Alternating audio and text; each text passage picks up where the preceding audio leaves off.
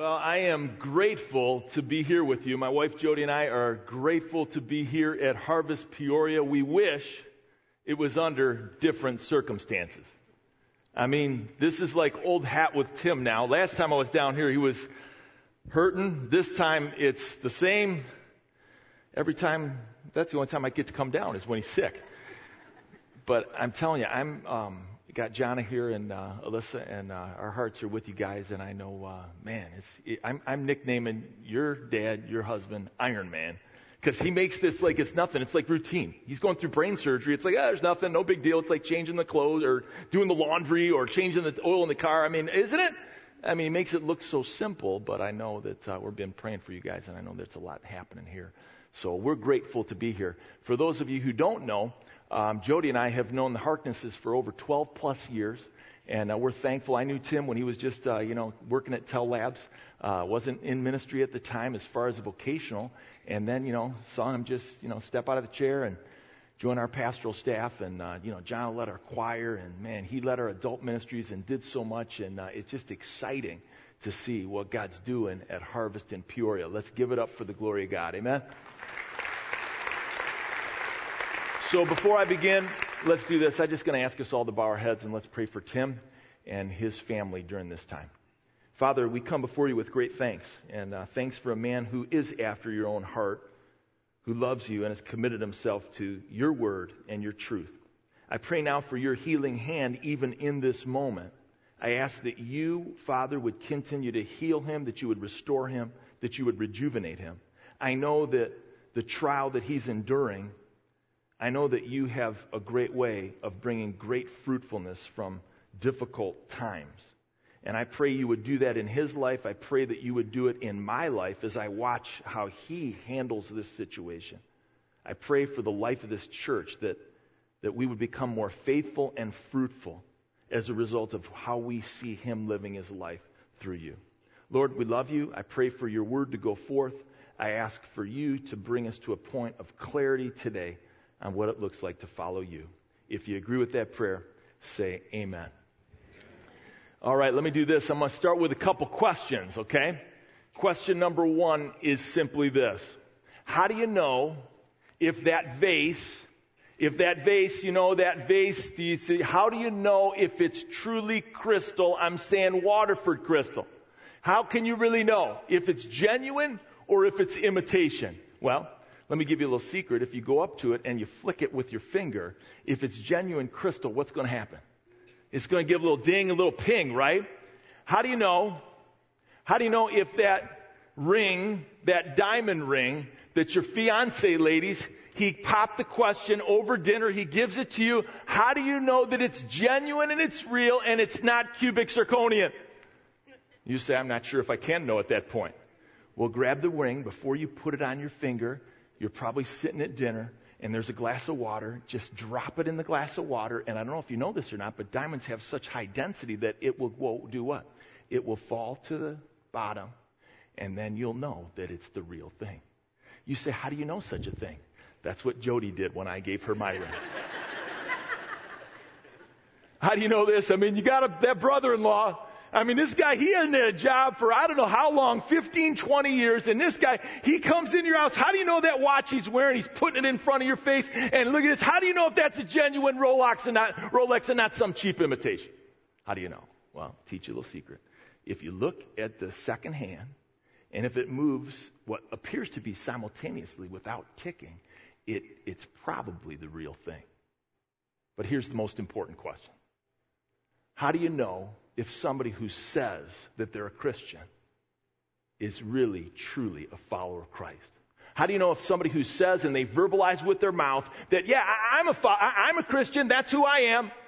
How do you know if they're the real deal? Well, grab a Bible and open it up to 1 John chapter 2. And what I want to do is, the title of the message is Marked by the Gospel. And I want to do this. I want to give you five characteristics or five marks of an authentic follower of the Lord Jesus Christ. Because I want you to be all in when it comes to the gospel. And so what we're going to do today is I want to identify these marks and I want to help do this. I want you to be assured so that you can assure others. Are you hearing me? I want you to be sure yourself, to be sure that I'm the real thing and I'm genuine and authentic in my love for God so that you can do this, so that you can help assure some other people. You say, what do you mean? Well, there's a lot of people who say it, but you're not really sure if they get it. So I want you to be capable to do what? To identify and help other people to minister to them. So, five characteristics, five marks. Take a look with me if you're a note taker. Go ahead and write this down. I know that I'm a Christian. I know that I'm a Christian when I do this, because I do this. Because I trust completely. I trust completely. What do you mean? Take a look with me at chapter 2, verse 1 of 1 John. John says this, My little children, and now he's writing, he's pushing 90, so he's looking at everybody like a little kid, and he's doing this. He's referring to them. He's like this. He's treating them like what? He's looking at them like they're his grandkids or his children. He says, I'm writing these things to you. Now that's an interesting phrase. We're going to see it nine times. He wants people to be clear why he's writing to them. Well, what does he say? I'm writing these things to you that you may, you tell me, what does it say? Not sin. So he's saying this, I'm writing this to you now so that you can know and get ready for a huge response because this is the truth of the gospel and this is what it means when we trust completely in him, in Jesus, that we can do what? That we can be free from sin. Oh, you're disappointing me. That we can have victory in sin. Can I get something for that? That we can, because of Jesus and his love, that we can have victory over sin. Let's praise God for that. Amen? And he's saying, I can do this, man. You can have no sin. Now, there's a bit of a hesitancy to praise God because you say to yourself, well, you know, I, you, if you would have been following me this week, you may not, I'm not free from that. But it is possible. But look what he says. John says it to you in the middle of verse 1.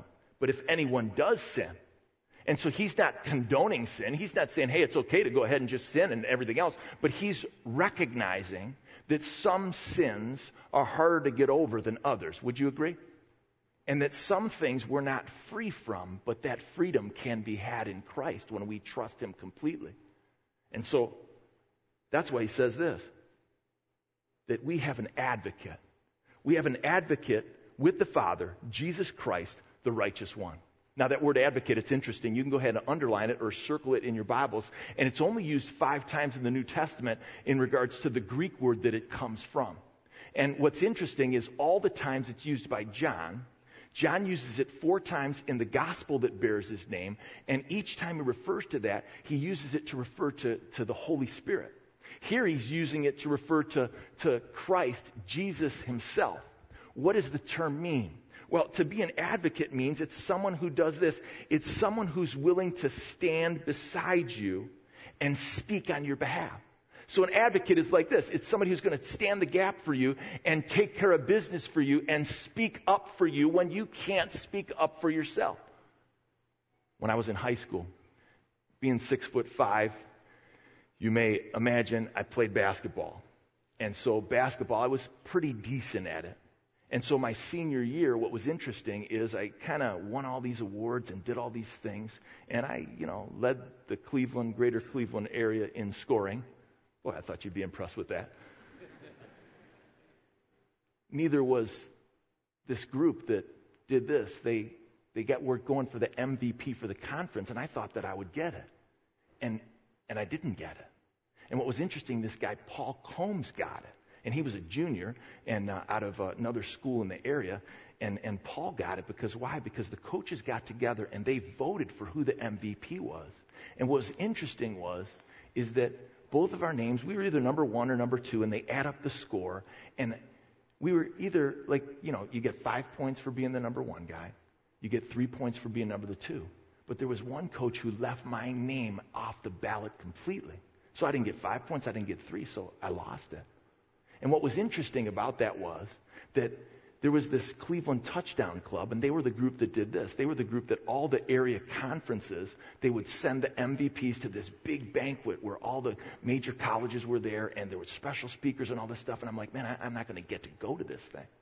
And then there was a guy, a trustee from the Cleveland Touchdown Club, And what he did, he was a referee in our conference, and I didn't even know the guy. And when he saw that I wasn't the MVP from that conference, he's like, what the heck's going on?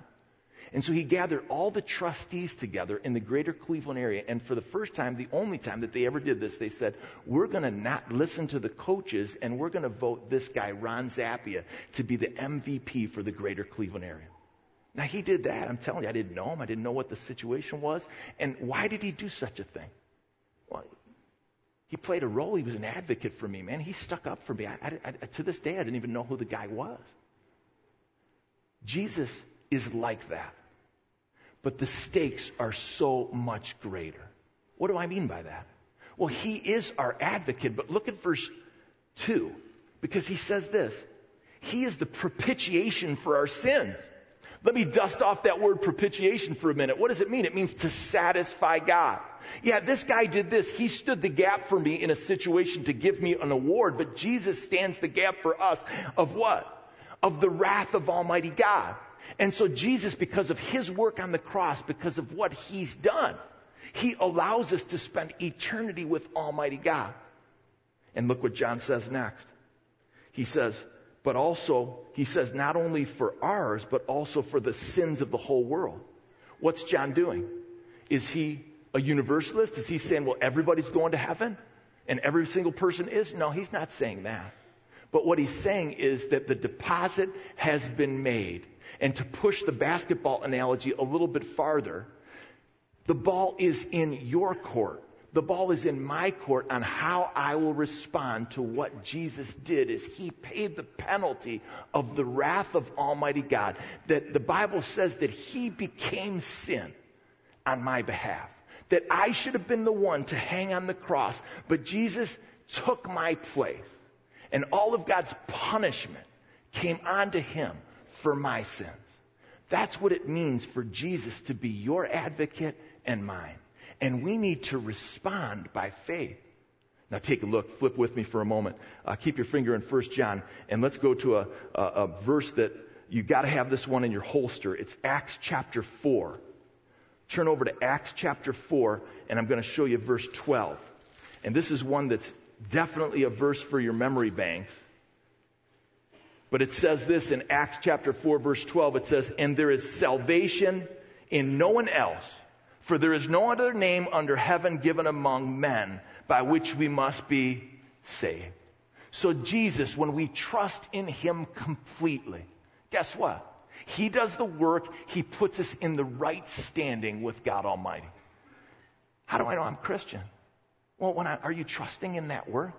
Are you trusting in what he did on the cross as your only hope for salvation? Mark number two. How do I know that I'm a Christian? Well, flip back to 1 John. And I know that I'm a Christian because I follow faithfully. I follow faithfully.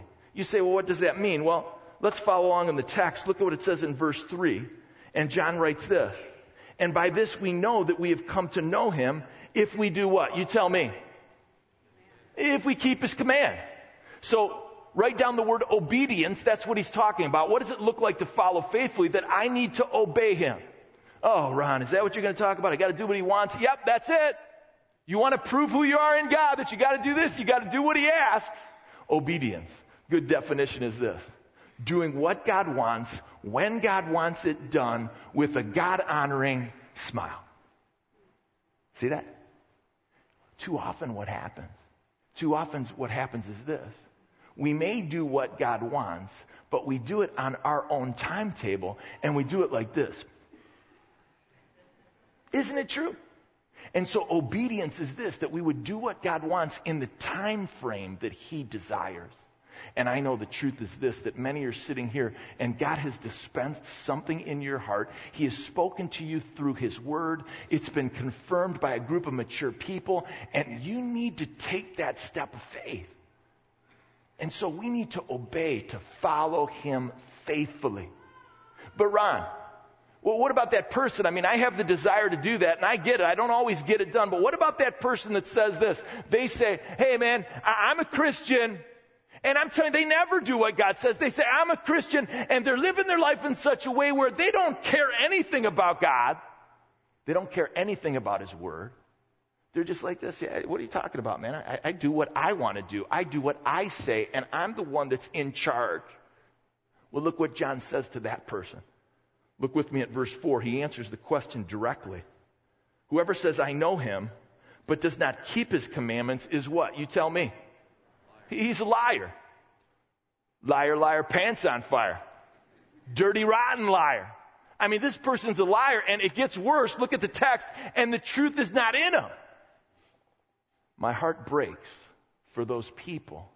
That's why my wife and I got into ministry after becoming Christians. I was age 27, she was 26. God called us into doing what? Into sharing His truth with others. And my heart breaks for the people that say that they get it and say that they're Christian and they don't.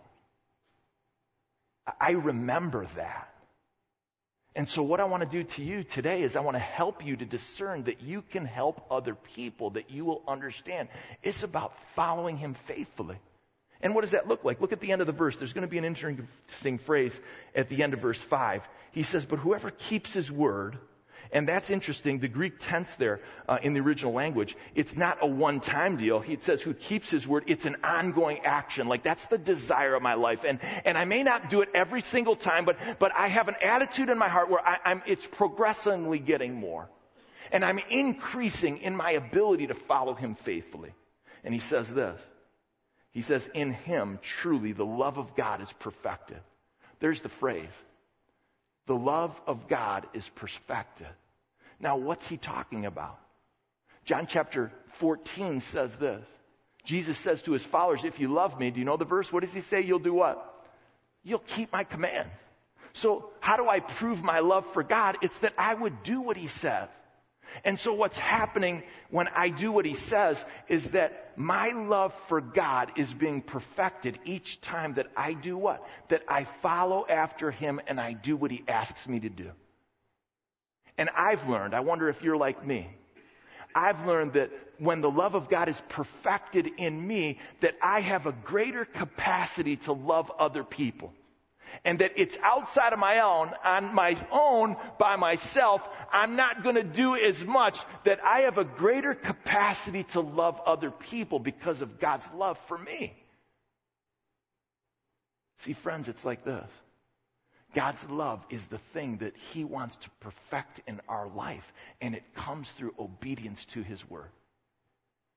How do you know? How do you know if somebody's really gets it, man? They're really a Christian. Well, look with me at what it says in verse 6. Whoever says he abides in Him ought to walk in the same way in which He walked. That word abides, we're going to see it again. It's written in the Bible in the New Testament 116 times. You see that word abide. And what's interesting is that over 60 of them are from John's pen himself. So John's constantly talking about abiding. And what it means is simply this to remain, to make your home in. Think about it like it's your address, it's where do you live. Where do I make my home? I make my home in Christ. I abide in Him. And when we do this, Christ makes His home in us. Isn't that a great truth? If I choose to make my home in Him, he will make his home in me. And what I want to do is I want to walk in the same way that he walked. How do I know I'm a Christian? I know I'm a Christian because let me give you the third mark. I love sacrificially. So this is about love. Look what it says in verse 7. John writes, Beloved, I am writing you no new commandment, but an old commandment that you had from the beginning. The old commandment is the word that you heard. At the same time, it is a new commandment that I am writing to you. Hold on, John, please. Look up here for a minute. Are you confused? it's like, is it an old commandment or is it a new commandment? Well, it, it's both. And let me explain that in a minute. Look what he says in verse 8. He says, which is true in him and in you, because the darkness is passing away and the true light is already shining. So something's happening Things are changing for sure. How can it be an old command and a new command? How does that work? Well, when John's writing and saying that I'm writing you no new command, what he's saying is this I got this 60 years ago from Jesus himself. And so when Jesus dispensed this to his followers and he told them about this love, to love sacrificially, It was what? It was a new command. If you want to write down John chapter 13 verse 34, that's when Jesus gave this command and it was brand new. So now when he's writing, he's been sharing it and guess what? It's an old command, so to speak. But isn't it interesting? I wonder if you're like me. Anytime there's an old commandment given that I begin to do it, it's new in my life. Isn't it true? And it becomes new to me. And there was a quote that's been written by an old theologian over a hundred years ago, and he says it best like this. He says, doctrinal Christianity is always old, but experiential Christianity is always new. So it's new to us that we would choose to love.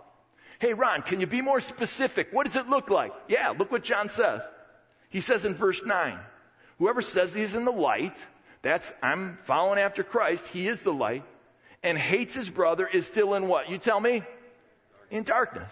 What he's saying is, guess what? If you're in the light, like I'm standing in the light here today, it's like it can't be dark at the same time. And hatred is darkness. He says in verse 10, whoever loves his brother abides, there it is, makes his home in the light. And in him there is no cause for stumbling. But whoever hates his brother is in the darkness and walks in the darkness is to not know where he is going because the darkness has blinded his eye. I want to suggest to you today that there's too many Christians who are blind because they're choosing to not love sacrificially. Jesus did this. I mean, the scripture said that he loved us so, so much that he became obedient to the point of death, death on a cross, and he humbled himself. And so we're being called as followers of Christ to love sacrificially. This is the number one characteristic that Jesus said when he walked this earth. How will you know if this person is mine? It's because of their love. I don't know how many of you have seen that movie that just came out, the movie Selma.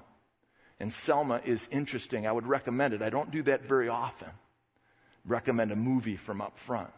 But it's interesting because it tells the story of Martin Luther King in a very specific time period in 1965 when he was advancing the civil rights movement. So the march to get African Americans to vote took place from Selma all the way to Montgomery, Alabama. But Martin Luther King was committed to doing it not with violence and hate, but with love. And so I love this quote from him. He says, I'll stick with love. Hate is too great a burden to bear. Isn't that true? He's saying, I'm going to stick with love. And so that's modeling for us what we're to do in Christ is that we're having a growing capacity to love. You say, well, I, am struggling. Are you telling me if I, I'm struggling? You know, I kind of, you know what, this guy cut me off in traffic on the way over here, and I pretty much hate that person. Been there, got an accident this week, man. Some girl just whacked, whacked the back of my car. And I got out, and I said, I love you. No, I didn't. but there's moments when, when we have thoughts, and this isn't, we're not asking these characteristics, these marks. It's not about perfection. Say, not about perfection. It's about progress, isn't it? And that we would growing in our capacity to love. And Christ gives us the opportunity for us to share his love with others. And that's what the church is all about. Not too long ago, I got a letter from my brother. It was actually an email. And what's interesting is my brother, you, you wouldn't know this, but uh, I've got an older brother and an older sister, so I'm the youngest. And um, my brother has been estranged, to say it at best, from our family. I didn't even know he was alive. I didn't know where he was, man. I hadn't talked to him for over 10 years. Get this email. And have you ever gotten an email where it, like, it comes and then it's like, it's all the capital letters? And then the capital letters are all in red. Anybody ever get one of those? It's not that good. and so, I mean, he went, you know, line by line. There was a couple things like, you know, they're saying this, they're saying this, you guys did this, what's going on here? What? And I'm just like, oh my goodness. What, what, what am I going to do? So I knew that I had to, you know, contact him. So he left his phone number. So I'm like, I'm just going to call him. Have you ever been in that place where you're just like, you know, you're calling and the phone's ringing, you don't know what you're going to say? Anybody been there? And then it goes to voicemail. Yes. and so I stumbled through the voicemail. And then finally I got on my email and I got on my computer and I, and I, I wrote him a letter really quickly. And what I said is, hey, Ken, I got your letter. Just tried to call. Um, you weren't there, man. It's just so great to hear from you for so long. I, I just didn't know where you were. I didn't know what was happening. And I said, I just want you to know this for sure that I only choose to remember the good times that we had. And then I began to list the good times. And I wrote this. I said something like, I said, Do you remember that time when that kid, that big kid down the block, broke my collarbone and you went and beat him up? And then I said, how about that time when we were in Dallas, Texas, and I was too young? I mean, I don't even remember. That was like my first memory. And we're in the car, and the kids are, you know, you, me, and Eileen. And, and, and then Ken, you looked at me and you turned to me and you said, you said, Ron, you're adopted. And I'm thinking, hey, you know, say that. What do you mean I'm adopted? And, and I said, I'm not adopted. And he said, do you look like me? And I said, no. And he said, do you look like your sister? She doesn't look like you. And I said, no. And, and so my dad came back to the car and he had ice cream, you know, a thing of ice cream cones. And I looked at my dad and my first words, I don't know, I'm like, I don't know, three, four, five years old or something. Dad, am I adopted? He drops the cones. we were all adopted. And I said, Ken, I still laugh at that story today. And then I said this I said, I'm going to choose to remember, hey, I just want to clear this up because I remember when you said, because my wife Jody is in the front here, and, and, and Jody and I, we've known each other and dated since we were in high school. And so she knows my brother really well. And so Ken confided something in her, I don't know, like our senior year in high school. And he said, I want to, when I die, I want to be what? I want to be, what is it called? Cremated. And, and I want my ashes to be thrown off a Harley at over 100 miles an hour. And I'm like, Ken, you still want that? Because I can, I can make that happen. I got a call from him the next day. It was like that red letter email that also said, How can you do these things when you're a pastor? It was like I was talking to a different person. His heart was melted, man. And we were on the phone for two hours. I'm telling him about a church in Seattle that he needs to go to. I mean, what changes the heart like that? Could I suggest it's just simply love? And I, oh, I don't always get it. I wish I always respond like that. I don't. But when we choose to do it, God can do great things. And so the scripture that I would give you that I would hope God could write it on your heart if you're going through a difficult time with somebody, whether it's a family member or a friend or even somebody here in this church, love covers a multitude of sin. Will you choose to love? It's like this, man. It's like it changes the game. It's a game changer when we love. Two more characteristics for sure. How do I know? How do I know if I really got it? How do I know if I'm a genuine follower of Christ? Well, if you're a note taker, write this down. I know that I'm a Christian because I abide continually. There's that word abide. I make my home in Christ all the time. It's, it's something I'm going after. And that's what John is talking about next. In this next section of scripture in verses 12 through 14, what he simply does is he identifies three groups of people. He talks about little kids, young men, and fathers. And he gives two exhortations to each group. But don't miss it. What he's really doing is simply this. He's talking about three groups of people and he's saying those are three stages in the Christian life. So he's saying if we abide continually, guess what's going to happen? We're going to get to the next stage. So what does he say? He starts off with children. He says, I'm writing to the little children in verse 12. And he says, because this, first thing, your sins are forgiven. And so, I don't know, that's probably people who are 10 years or less in the Lord where they've made a decision for Christ. And you know what? You're growing and learning about what that is? And isn't there great joy in knowing that my sins are forgiven? I don't have to carry the guilt and the weight and the shame of that sin. And I'm going to be in heaven with God for eternity, man. And then he says this.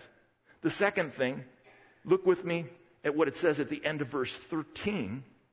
He kind of mixes it up a little bit. He says to the children there, I write to you, children, because you know the Father.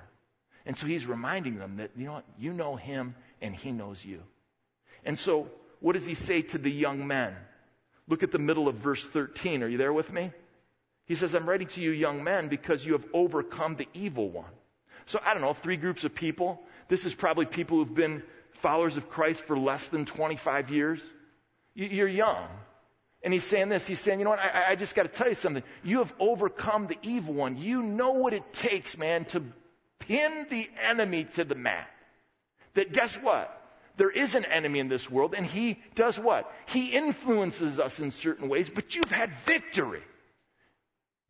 And I know you haven't always in every match pinned him, but you know what it feels like to have victory. And I know that you can have more. How do you get more? Look at the look at the exhortation he gives at the end of verse 14. He says it's because you're strong. Well, how come we're strong? How come we can bench over 300 pounds? Well, because the Word of God, there it is again. Do you see that word? It abides in you. God's Word makes its home in you. And guess what? That's the reason why you have overcome the evil one. For those who are looking to grow and take the next steps in Christ. Psalm 19 says this How can a young man keep his way pure? By, by following it, by doing, by living according to the Word of God. And then to the fathers, he does this. And I don't know, in my analogy here, I'm guessing three stages of people. This is probably people who are maybe 25 years or more walking with the Lord. How many people we have in here? I've been walking with the Lord for over 25 years. Just raise your hand. It's fantastic. Look at all the people. Like, that isn't even true of me. I haven't even been walking with him for 25 years yet. But look what he says to you. He says this in verse 13 I'm writing to you, fathers, because you know him who is from the beginning. And he says it again to him. It's like John couldn't think of something else to say to the mature followers of Christ, so he said the same thing in verse 14 because you know him from the beginning. Why did he do that? I don't know. I think they were so strong. And for you that rose your hands, is you're doing what? You've been walking with the Lord for so long that you know what it's like to see change. And you know what it's like to live and know God. And you can't remember doing it apart from Him because doing it with Him is so right. And if we want to get to the next level, so to speak, in our faith and get through the stages, yeah, there's going to be some ups, there's going to be some downs. It is a process. But when we look at the whole thing and we look at the graph, there's a continual movement upward. How does it happen? How do you get to the next stage? How do you do it in a successful way to be a growing, maturing follower of Christ? There's no other way than abiding continually, making your home in Him. John writes in John chapter 15, he says this. He talks about abiding so much, he says that apart from me, I can do nothing. He's talking about, he's quoting Jesus. Jesus says, apart from me, man, I, you, you can't accomplish anything with spiritual value. Can I get an amen? Last characteristic. Look with me for a moment at verse 3 of chapter 1. I'm going to jump back now to chapter 1. This is the fifth characteristic. How do I know I'm a Christian? Well, look at verse 3. He says, That's which we have seen and heard, we proclaim, there it is, also to you. And that you too may have fellowship with us, and indeed our fellowship is with the Father and with His Son, Jesus Christ.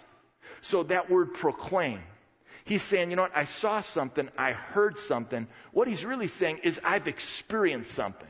In John chapter 1, he gives three of the five senses, and what he's saying is, is that I've experienced something, and since I've experienced this, I, I gotta, I gotta talk about it. I gotta proclaim, I gotta share. I know I'm a Christian because I share boldly. I have a desire to share boldly. What does it mean to share with boldness? Boldness is a spirit led conviction and enablement that, that I got to talk about who Jesus is. I mean, I got to tell you what he's done. I got to tell you what he's done in my life, and I got to tell you what he wants to do in yours. That's boldness. The scripture says that the righteous are as bold as a lion. And so it's kind of like this. If I had a can of soda with me, carbonated, and I was shaking it and shaking it and shaking it and shaking it and shaking it, and all of a sudden I went like this and I popped the, the can, what would happen? Well, it would just spray out all over you. And that's what God wants to do in your life. He shakes us, and He shakes us. And sometimes the shaking is painful, is it not? And sometimes it's great joy that great things are happening. But that we would do this, for I cannot stop speaking about what I've seen and heard. That God's just like He's doing something in my life where even in the midst of great pain, Pastor Tim. I'm going to tell you how good God is and how loving God is. And I'm going to worship him because of who he is and what he's done. And that we would choose to share boldly. Hey, I'm all for the four spiritual laws. It's great. But I think it'd be better if we would just do this. If we would be committed to just sharing about what God's been doing in our life lately with the people that God has sovereignly placed around you. I'm telling you what, I bet you more people would be influenced by the gospel.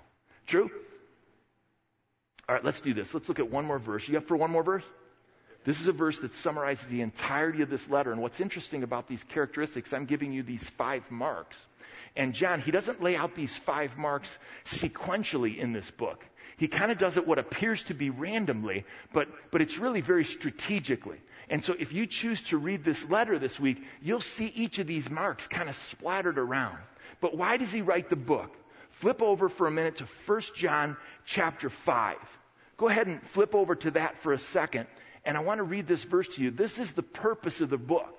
So he gives us this, and it's a great memory verse because it tells you exactly what's happening in this book.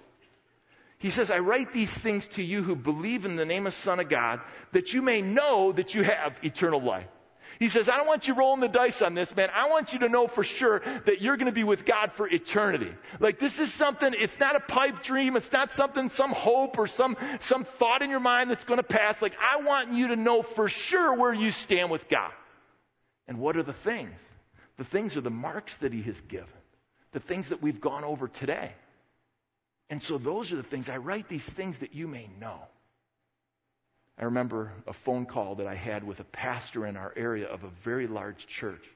A church much different than this church and much different than the church that I pastor, and that it doesn't look like this. It's much more traditional in its setting. And what was interesting is there was a, pers- a couple in our church where one of the spouses was a member at that church, and then there was another spouse that was a member at our church. And so they were going through a bit of some marital difficulty. And so, good thing, two pastors got on the phone and we began to talk. Well, well what can we do to mutually combine and, and really help this couple? Good thing. I began to talk to this man and I began to say things like, well, do you think that, that, that, that, that they're followers of Christ? Because I think, my guy, do you think she's a, a Christian? And then he stopped me dead in my tracks. Well, you, you, can't know. You can never know. And I said, I, I, know I don't know for sure, and God only knows, He sees the heart. But there's some evidences that, that would you believe? And like I'm thinking from my angle, like I can kind of press in on the guy, and he says he's a Christian, and I think he is, so I think I can go at him a little bit harder. And he, he, he just stopped me. You, you can never know. And I said, well, I know that I'm a Christian. I said, I'm telling you what, if you get a little frustrated with me and you see me in downtown Naperville and you drive your SUV up on the curb and you run me down, I know I'm going to be immediately with Jesus in heaven. That was a joke. I don't want him to do that. But he didn't get it either. And what he said was quite interesting. As I was pleading with him, you can know. He was pleading back with me saying, you can't. You, you, can't know. So, so what did I do? I, I got this verse out. What, what, what, about what John says? I write these things that you may know the Son of God, that, that you can know. Silence. I want to teach you a Greek symbol, and we're going to flash it up on the screen for a moment. And what's interesting about this um, Greek symbol is that it was used in the early church. When I was in seminary, I learned about this. And what appears to be, here's a mark, what appears to look like just XP in English, in Greek is very different. Somebody's thinking, well, you promoting Windows in here? What? That's I, no, I'm not doing that. But but but what what the X is there is chi, and what the P in the Greek language, it's it's it's not P at all. It's an R. It's rho, and so that symbol is um, is, is is the symbol that's short for Christ, Christos. That's what the early church used as a symbol for Christ. Interesting, isn't it? So, my question to you is have you been marked by Christ? Because these are the marks. So it's interesting. I mean, what you can buy on the internet today is quite alarming. So what I bought was this branding iron. And, and this branding iron, isn't it fun what you can buy on the internet? And so the branding iron, if you could see it, it has an X and a P. And so if you look at this for a moment, it, it's kind of interesting because it's been heating up here and it's red hot. And, and so I'll take this piece of wood and let me just mark it. Ooh, isn't that cool? Yeah, that's cool. That's really nice. Let's try that again. I like that. Whoa, that's good. And it gives the symbol for what? For XP. And so just like I did this, just like I marked this piece of wood and I seared into it, God doesn't mark us externally. He does what? He marks the heart. So I'm asking for volunteers to come forward. and so we're talking about how do I know if I'm a Christian? Well, I, you know, I know this tattoo thing is really big, and I, you know what? I, I can just, you know, give me that arm, and I, let me just, and, and don't you love the ones you see, you know, the small, the back? It's like, you know, just get your, you know, I'll get that thing right in the small, the back, and, and I don't know. I've always been thinking my calves aren't that big, but it'd be cool on a calf, you know. You just, but we're laughing. I mean, how do we identify ourselves? Well, it isn't an external mark, so to speak, right? It's an internal mark, it's an inward mark. And so I'm just asking you have you been marked by the gospel? Because there's plain evidence for you to what? For you to see. And the evidence is what John writes about, and we can know. I'm going to ask you to bow your heads for a moment as we close.